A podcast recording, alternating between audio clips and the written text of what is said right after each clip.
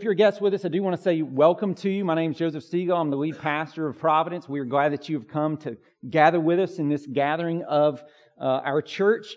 And if you uh, weren't here last week, we called time out from our exposition or our verse by verse study through the book of Luke. Uh, and we're doing kind of a topical study, something that we don't do a whole lot, um, through uh, just talking about the church. All right, what is the church? And, and in particular, what we're seeking to ask is how should the church be structured? How is the church to be governed? Okay, and so in getting that started last week, we just talked about what is the church. And we talked about the fact that there are, you know, a ton of metaphors throughout Scripture that describe the church, that the church is a body. And so it's made up of, of many different members, eyes and ears and uh, you know, uh, mouth and toes, head and shoulders, knees. How's that go? Something like that. But there's all these different parts, many, many members. And so we talked about the church is a body. We talked about the church is a family. And that in, you know, in a, in a very real sense, we all have the last name, the same last name. And it's the last name of Christian. And we live out that family name. This is our identity. This is who we are. We are Christians. We all have that in common. We all have the same last name. We talked about the fact that the church is a family, that the church, the body is a family, it's a flock, it's the bride of Christ. All of these things that we, you know, use, but above all, the church is a people. It's a people of God's own possession. And so, universally, the church is made up of all people across all times and all geographic locations who are believers universally. And then locally, okay, there's local representations of that, local examples of that bigger reality. And so we, Providence Baptist Church, are a manifestation of the church. We are the church. And so we talked a little bit about that last week, local and universal. But again, fundamentally, what the church is, is it's a people. It's a people of God's own possession. So that's what the church is. And then that naturally leads to the question of, well, what does the church do? And we didn't spend a whole lot of time talking about that last week because we talk about it all the time. It's on the wall outside of here. What does the church do? The church gathers. The church grows. The church serves. The church goes. That's what the church does. Okay, we, we gather for worship, like what we do right now. This is scripture. When you look at scripture, this is the most important moment of what the church does functionally every week. We gather together. This is the best representation of the corporate body when we're all together. So we gather for worship and then we grow. We're to grow in knowledge. We're to grow in the word. We're to grow in understanding God's will. We're growing in our knowledge of His will and all spiritual wisdom and understanding so as to walk in a manner worthy of the calling with which He's called us, fully pleasing to Him, bearing fruit in every good work, and increasing in the knowledge of God. Colossians 1 9 and 10. This is what we do. And so we grow in Christ, and we do that in a large part in groups. We grow in groups. So we gather, we grow, we serve. Okay, we serve one another, we serve the church, and then we serve those outside the church, the community. So we, we, we gather for worship, we grow in groups, we serve the church and the community, and then we go to our neighbors and to the nations with the gospel. We go across the street, we go across the world. This is what the church does. And so we talked about what the church is, what the church does, and as we come to kind of, you know, roll into this idea of how is the church governed, our big overriding principle and answer to that question, how is the church governed, is that the church is to be elder led, deacon served, and congregationally governed. We talked about that last week. You know, it's in your bulletin this week in your sermon guide. You'll hear that every single week.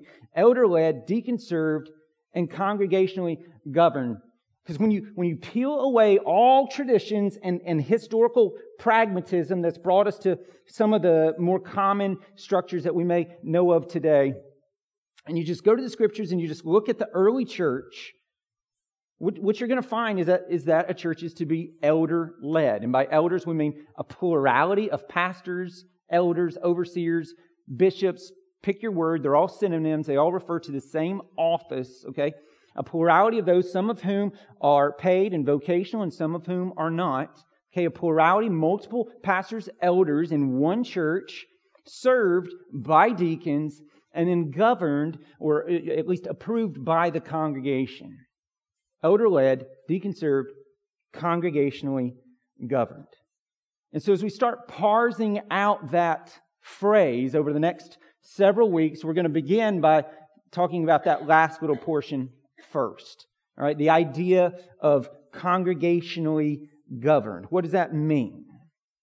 The idea of congregational governance. And just straight out of the gate to uh, just, you know, let you know a, a couple of things. I'm going to be leaning a lot on, on the work of Jonathan Leeman in a book called Don't Fire Your Church Members. I put it in your resources. Really helpful in just kind of organizing my thoughts around a couple of things. Um, really helpful. I'll put it in your resources. I'd encourage you to read that. If you don't have time to read all of that, do definitely pick up. We, we've got a, do we have it in here today? On the way out, there's a PDF. It's a bound little booklet that we printed out, a, a PDF um, by a pastor in D.C., Mark Dever, called A Display of God's Glory.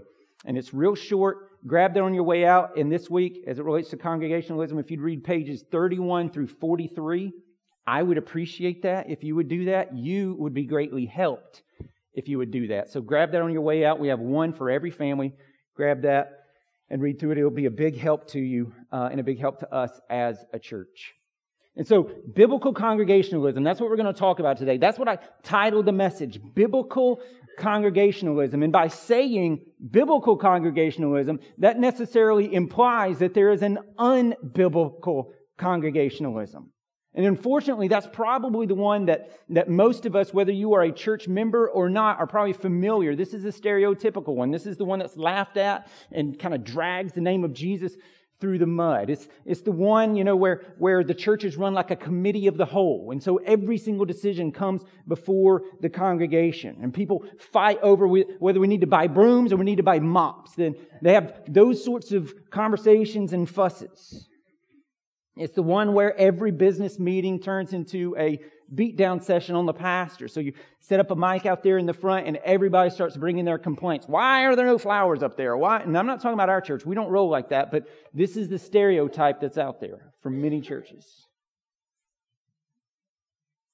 It's the one where when the business meeting is almost over and they go to any final business and just out of the blue, a guy stands up and says, I move you, sir, that the pastor be dismissed and relieved of his responsibilities. And I was talking with a guy this week who, who's seen that. He's seen that happen in a church that he was a part of. I've seen with my own eyes business meetings devolve to where people are calling one another to go outside and finish it. Let's go finish it outside. That's wickedness. That's unbiblical congregationalism. I mean, just rule of thumb, if it can wind up on the Jerry Springer show, that's unbiblical congregationalism.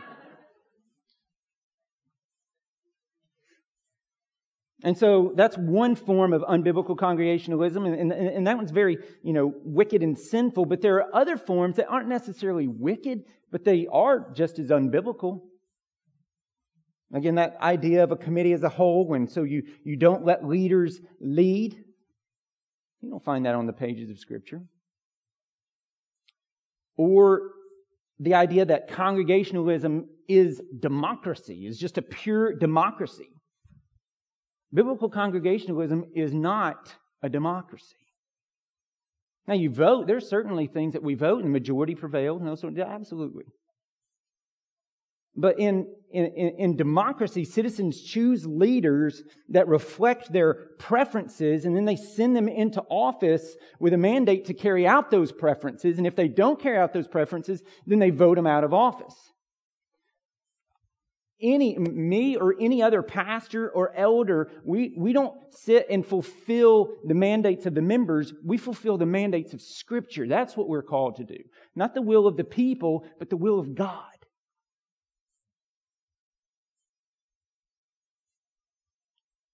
And so, because churches rightly don't want to, uh, you know, wind up with some of these horror stories and these caricatures where the congregations just run rampant, And I'm not saying the elders can't run rampant either. That happens too. And when that happens, they need to vote them out.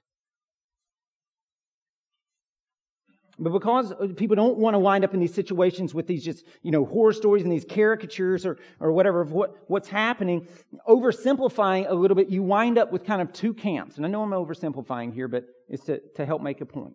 You wind up with kind of these two camps where on the one hand, you have churches who have no congregational authority because they don't want to run rampant, no congregational authority, and everything is run by the elders.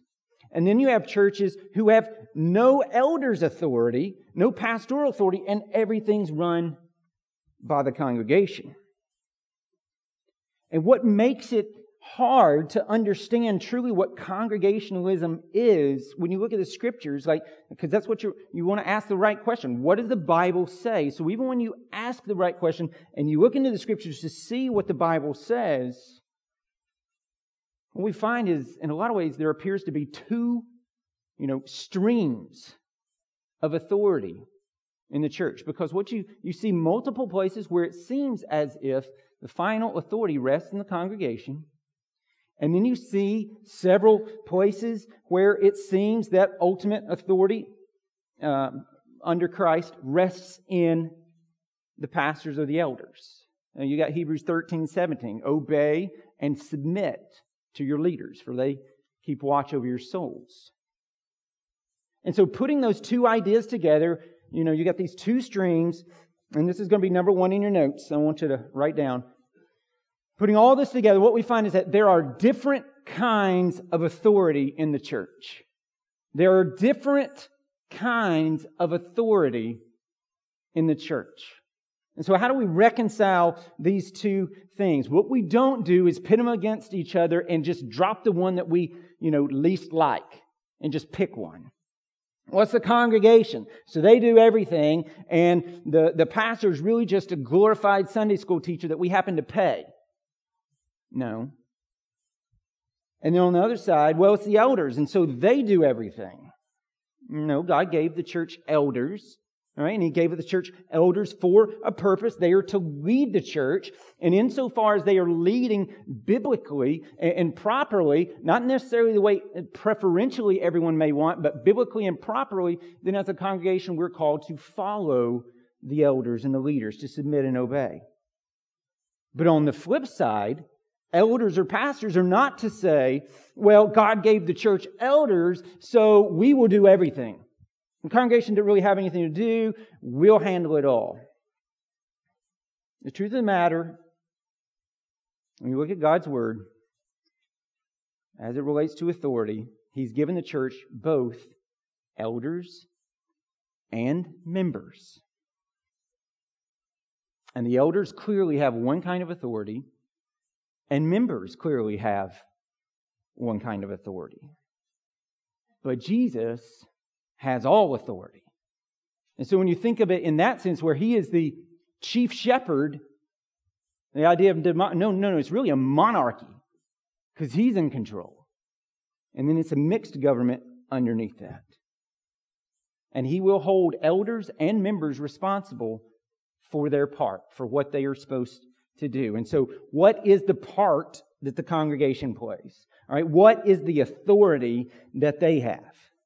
Rather than just give you a list, I thought we might try to apply it and make it personal, like how it affects you and me.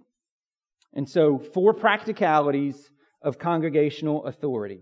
Okay, four practicalities of congregational authority. And the first one is this you have an office in the church. You have an office in the church, and that office is called church member. Like when you look at Scripture, Eh, you may have even heard people talking about when you, when you look at scripture, there's, there's two biblical offices. There's the office of elder, pastor, overseer, bishop, choose your word, all synonyms, pastor, elder, and then there's the office of deacon. But in a lot of ways, functionally, functionally, there's a third office, and that is the office of church member. And it's huge, it's a hugely important one. And so let me try to show you this from Matthew chapter 16. So on page 533 in uh, the Bibles that are around you, if you don't have a Bible, please grab that and open it up. It's going to be helpful. Um, I, am really going to try to point out a few things um, in particular in, between Matthew 16 and 18. So please grab that, open it up, page 533. Be ready to flip over to 534. If you don't own a Bible, take that one home. It's our gift to you. I give you a second to get there because I, I want you to, I really want you to be able to look at the scriptures with me. We're going to be flipping back and forth between Matthew 16 and Matthew 18. We'll go to some other ones later on. Page 533, Matthew 16. John read it earlier, but we're going to do it again. Verse 13. Now, when Jesus came into the district of Caesarea Philippi, he asked his disciples, Who do people say that the Son of Man is? And they said, Some say John the Baptist, others say Elijah, and others Jeremiah or one of the prophets. He said to them, But who do you say that I am? Simon Peter replied, You are the Christ, the Son of the living God. And Jesus answered him, Blessed are you, Simon Bar Jonah, for flesh and blood has not revealed this to you, but my Father who is in heaven. And I tell you, you are Peter, and on this rock I will build my church, and the gates of hell shall not prevail against it. I will give you the keys of the kingdom of heaven, and whatever you bind on earth shall be bound in heaven, and whatever you loose on earth shall be loosed in heaven. And so notice verses 13 and 15 in particular. Right? In verse 13 and 15, Jesus seems to kind of be focused in on a, a what and a who. Like in verse 13, he's focused in on what is a right confession of me? What, who do people say that I am? He wants to know what is a, you know, what is a right confession? And then in verse 15, who knows this right confession? Okay. Who is the right confessor? Who is a true confessor? And so then Jesus looks at, at Peter and says, You got it right. True confession. And you are a true confessor. Blessed are you. And so Jesus, with all authority, has authority to declare the what, all right, what is a true confession, and the who, who is a true confessor. And then verse 19, it seems that Jesus now gives this authority at least to Peter as a rep- at least to the apostles with Peter as a representative. That he at least is given that authority to declare the what and the who to the apostles say, yes, this is a right confession, and yeah, you are a right confessor. Now, it's important to understand this is purely declarative. This is not, you can't, the church can't make someone a believer. This is just declaring, yeah, that person's got the right, they understand the gospel. And insofar as we can understand and see a heart, because we're not God, we can't open up and look in and say, yep, there it is.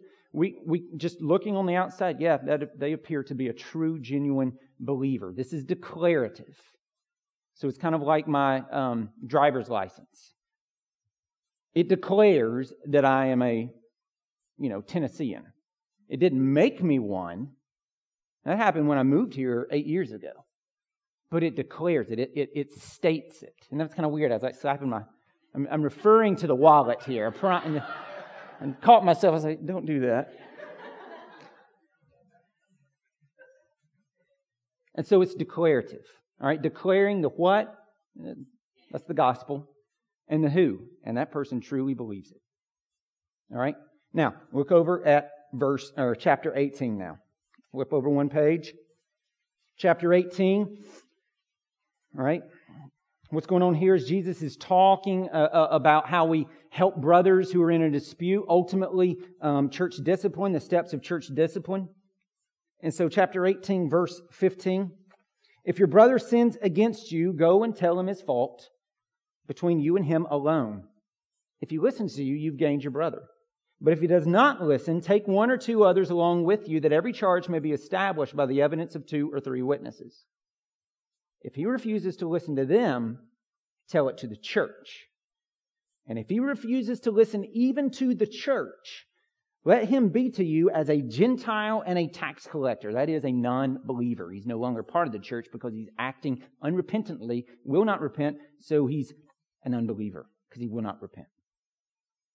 And then verse 18 Truly I say to you, whatever you bind on earth shall be bound in heaven, and whatever you loose on earth shall be loosed in heaven. Now, notice this. Chapter 16, verse 19. Look at it again. Chapter 16, verse 19. I will give you the keys of the kingdom of heaven, and whatever you bind on earth shall be bound in heaven, and whatever you loose on earth shall be loosed in heaven. And now, chapter 18, verse 18. Truly I say to you, whatever you bind on earth shall be bound in heaven, and whatever you loose on earth shall be loosed in heaven. And so what appears to be taking place here is that Jesus is clarifying that these keys of the kingdom and the ability to say the what and the who are not the apostles alone, but they actually belong to the church. Because in chapter 18, all he references here, like the final authority, verse 17, tell it to the church. So there's no mention of apostles here. There's no mention of, of elders here. There's no mention of any leaders here. And so the final uh, court of appeal here and the, the ability to declare the what and the who appears to belong to the church. And again, I want to stress this is only declarative. Can't make you a believer. Christ makes you a believer. Okay? Through faith in what he's done. He, he lived the life that you haven't lived, a life without sin. He died the death that you've been condemned to die, death for sin, and he rose to give you a gift. You can never um, earn your self forgiveness of sin. And he offers this to all who will repent and believe the gospel and receive this good news and receive this gift of salvation. And he will give you forgiveness of your sin. He'll give you eternal life, make you a member of his family, adopt you, and you become a child of our Heavenly Father. And so, by grace alone, through faith alone, in Christ alone, we've been given salvation, but the church has the authority to declare, yep, that looks like a real confession of the gospel, and that looks like someone who really believes it. That's what we do when we receive members. Even right now, we do a pastoral interview. All right, tell me about, you know, do, tell me about your, your spiritual background. And sometimes we have the opportunity to, to share Christ. We see this person does not know the Lord Jesus. They have not trusted, and we have a chance to share the gospel with them. And we've seen people come to Christ uh, through those conversations. But in other places, you know, they, they tell us about this, and all right, we got it. Yep, that's a true confession of the gospel. You get it. And not only do you confess it rightly, not only do not only can you regurgitate it, insofar as we can see you actually believe it. And so then we come and we present them to you guys. Hey, we think these people are genuine believers. Do you want to receive them into the fellowship of the church? But that's y'all's responsibility. Like I can lead, and I should as an elder, but that is ultimately your responsibility to declare the what and the who of the gospel. It's not the job, and when I say it's y'all's, I don't mean any one member. It's not Andy's responsibility. And so Andy can go around seeking to understand, do you know the gospel? Do you, you know, it, not that he shouldn't, but it's, this is the job of the congregation. This is a corporate idea here. This what and who. So like in the church that I grew up in, I grew up in a Cumberland Presbyterian church uh, in Northwest Georgia, and when someone you know came to Christ or came and, and wanted to join the church, uh, the pastor would, you know, uh, call the, the session, and that's what they call the elders, call the session, and they'd all stand up. My dad was one, and and so uh, people would be like, you know, um, uh, I, I moved to to receive this person into the full fellowship of the church. Second, you know, all in favor, say amen, amen. All opposed, no, right? But that was the elders doing that. That was the session doing that. They were the ones declaring yeah, this person seems to be a true confessor with a true confession. But it looks like that should be the church who does that. This should be the people in the city, not just the elders. This should be y'all do it, all of us, me included, because I'm a member, all of us doing this together. And the elders should lead in that. Absolutely. It's what we do, it's what elders do. But the authority of the what and the who in declaring that rests in the congregation. And so that's what congregationalism is kind of about in a big picture. It's about taking responsibility for the family name, the authority to declare the what and the who of the gospel. And so you've got an office in the church. That's letter A. Letter B, if you've got an office in the church, that means you have a job. You have a job in the church. And your job is to guard Christ's gospel and Christ's church. I mean, this is kind of reflecting on that what and the who. You're, you're guarding those things. And we guard it doctrinally, and we guard it personally through discipling, through admonishing, through encouraging, and even through disciplining those who confess to know Christ. And again, elders lead in that, but the authority rests in the congregation. Because when you look at 1 Corinthians 5, for example, when you look at 1 Corinthians 5, what you've got here is a horrible story of blatant sexual immorality. A guy's sleeping with his stepmom. And the church is kind of applauding this, it seems. And, and Paul writes to them, and, and, and in writing to them, he doesn't rebuke the pastors and the elders for what's going on. He rebukes the church as a whole. Because the church is to guard the gospel. They are to guard the church. And one of the ways that you guard it is through accepting members and through dismissing members.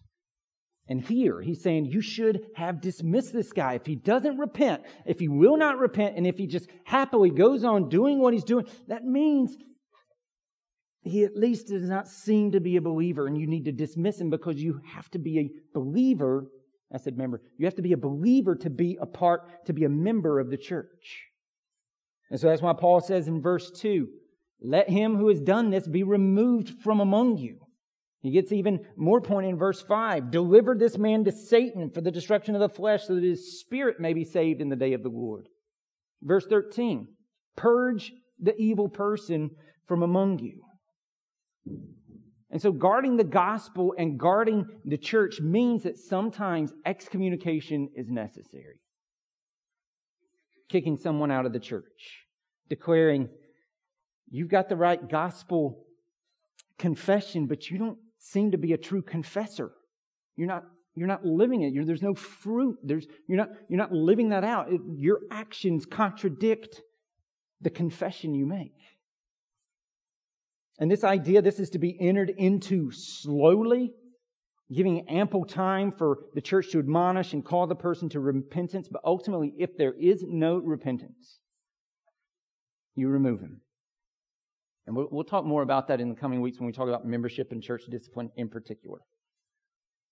And so we guard the gospel when we, even through tears, have to purge someone out of the church, but we also guard the gospel on the front end and how we receive members into the church. And so, it, this morning, we talked about it just a minute ago a little bit, but if someone comes, and I hope they do, and comes and wants to join the church this morning, and they've met all the prerequisites that, that we have here, you know, I'm, I'm going to present them to you and I'm going to talk about how I or someone else uh, connected to, you know, leadership have talked with them and have heard their testimony and understand that, yep, they understand the gospel. They get what the gospel is and they seem to genuinely believe it. And so we're presenting them to you, vouching on their behalf that they have a true confession and that they are a true confessor. And then you'll vote to receive them. And we do that, and that's good, and that's right, and that's proper. Those, those are some good steps. But how much better would it be if we took the time, and we couldn't do this on a Sunday morning, maybe Sunday night or something, something else, but if we took the time to be able to tell you, like a quick summary of their testimony, and not laying out their entire life story, but, but letting you know who they are, see a picture of them, tell you where they moved from and, and kind of, you know, what, what area they live in so we can help them get connected to the church and, and, and, and where they work so that maybe, you know, men or, or if it's a woman can, women can gather around and they can, you know, talk at lunch and they can push one and they can, we can develop these discipleship just where it's happening in the church. It's just oh, I work near them, so I'm gonna, I'm gonna go, I'm gonna grab them, we're gonna grab lunch, and we're gonna walk, we're gonna read the book of Mark together. How much better would that be if we could do it like that? Just help get connected. That's, that's the body loving the body a whole lot better in accepting members. And then once they are members, if one part suffers, we all suffer. If one part celebrates, we all celebrate. Because we're a body, we're members of one another. And we guard one another. We guard each other's confessions. We speak into one another's lives. We push one another on to holiness, to fruit in keeping with repentance. And so, congregationalism, I don't want you to misunderstand, it doesn't just happen on Sunday. Like, that's where it's best reflected, but it's got a Monday through Saturday application as we are loving one another, walking with one another, admonishing one another, praying for one another all week long. This is how we guard the gospel. This is how we guard the church. Receiving and dismissing members, understanding the what and the who. And so, church member, you have an office. Church member, you have a job. All right? And, church member, you have a responsibility for the church as well. You have a responsibility for the church as well. Flip over to Galatians 1. We just saw in 1 Corinthians 5, Paul is holding the church accountable there. He doesn't call out the elders, he calls out the church as a whole. And he does the same thing in Galatians chapter 1. Galatians chapter 1, he basically says, Hello, my name's Paul. You guys are all a bunch of idiots. Galatians chapter 1, this is on page 631. Paul, an apostle, not from men nor through man, but through Jesus Christ, the God, uh, through Jesus Christ and God the Father, who raised him from the dead, and all the brothers who are with me. To the churches of Galatia, grace to you and peace from God our Father and the Lord Jesus Christ, who gave himself for our sins to deliver us from the present evil age, according to the will of our God and Father, to whom be the glory forever and ever. Amen. Verse 6. I'm astonished that you are so quickly deserting him who called you in the grace of Christ and are turning to a different gospel. Not that there is another one, but there are some who trouble you and want to distort the gospel of Christ. But even if we or an angel from heaven should preach to you a gospel contrary to the one we preach to you, let him be accursed. As we have said before, so now I say again. Almost like if you didn't get it the first time, let me say it again. If anyone is preaching to you a gospel contrary to the one you received, let him be accursed. And so, verse 6 again I'm astonished that you are so quickly deserting him who called you in the grace of Christ and are turning to a different gospel. Why is Paul astonished at that? Paul is astonished because he expects that every single person sitting in the pews of First Baptist Galatia would so understand the gospel that when something different is being preached, they could say, that's not right. That's not the gospel. You're preaching a gospel of politics. You're preaching a gospel of prosperity. You're preaching some sort of liberation theology. That's not the gospel. That they would stand up and say, wrong, done, get out. And so Paul's astonished and Paul's calling them out because they're not doing their job. They're not guarding the gospel. And they have a responsibility to do this. And he's calling them out for it. That's their job. And so if if I it, maybe I mean if if I'm ever up here and I'm preaching not the true gospel, I'm not faithfully preaching scripture, not just necessarily something you isn't in your bag or I'm stepping on your toes or anything like that. I'm not trying to get fired today. But if I am preaching a false gospel, I am not being faithful to Scripture, then you do need to fire me quickly. That's your responsibility. Guard the gospel, guard the church. And so, as members, you have an office, you have a job, you have a responsibility. And then D, letter D, you have elders to teach, equip, and lead you and how to do those things. You have elders to teach, equip, and lead you in doing those things.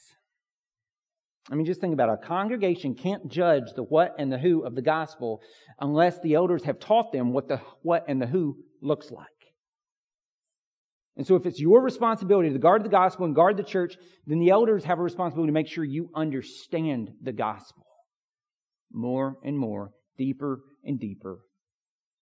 Okay, so you've got, again, these two streams of authority.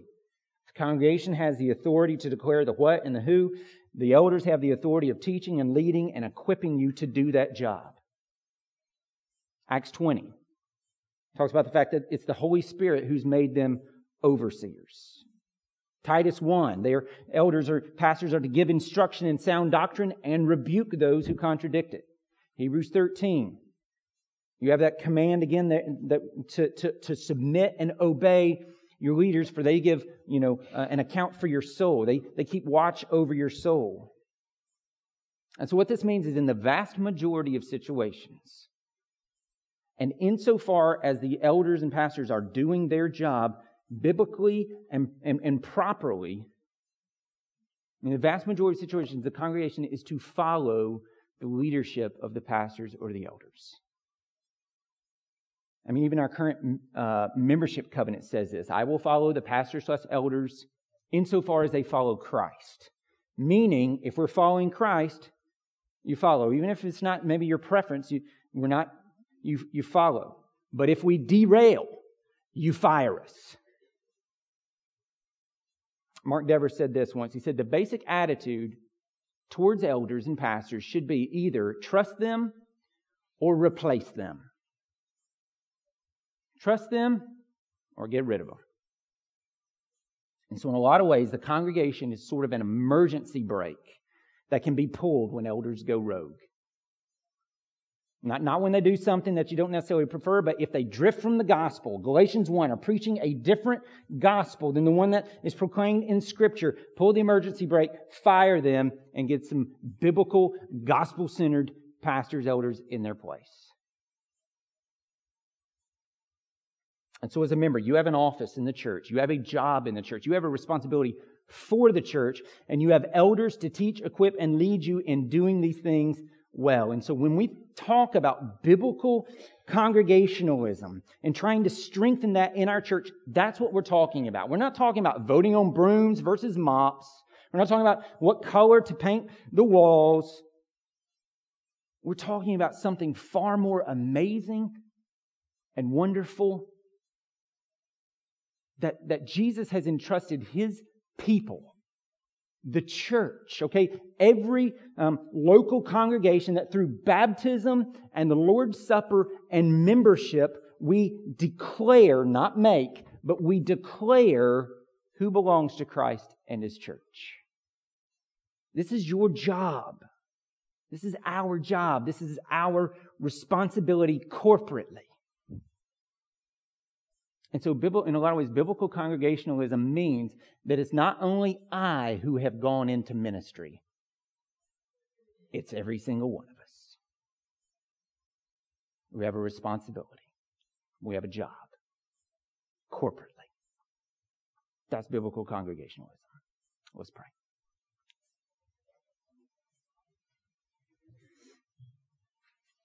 Father, I pray that even as we talk about some of these you know, things maybe we haven't talked about too much in, in the church and practical, you know, kind of structural things, or that we would not push that to the side and just kind of be like, oh, this isn't really for me. This is, you know, Lord, this has everything to do with this because the church, uh, this is, the church is the greatest manifestation of your presence with us. The church loves, the church cares, the church is the hands and the feet. The church is the visible, I get that, the visible manifestation. And so, Father, help us to live that out. Help us to care for one another all week long. Sending texts and emails and phone calls and I'm praying for you and, and gathering just not, you know, programmatically from the church driven up, but just is just organically happening and discipleship is just how we live and praying for one another, and encouraging one another. Help us to take our responsibility towards one another seriously and mourn with those who are mourning and celebrate with those who are celebrating. And be hospitable and generous and gracious,